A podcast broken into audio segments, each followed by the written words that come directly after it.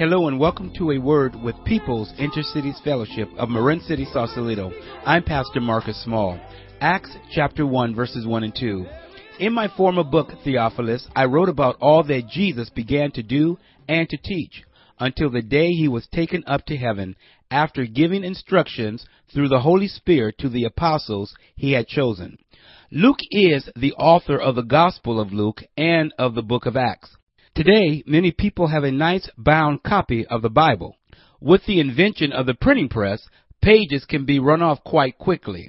However, when the Bible was written, the writing was done by hand on scrolls, normally on papyrus. These scrolls would be rolled up and the Gospels and other books would normally be passed on from church to church.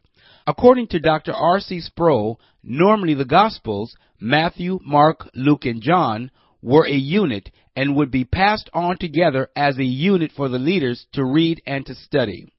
Today, people let the Word of God sit as decoration on the coffee table, often open to Psalm 23 or some other favorite passage, but not read. Luke, who was a medical doctor, wrote both of his books to a person by the name of Theophilus. The name Theophilus means one who loves God or one loved by God. We invite you to come visit us at People's Intercities Fellowship.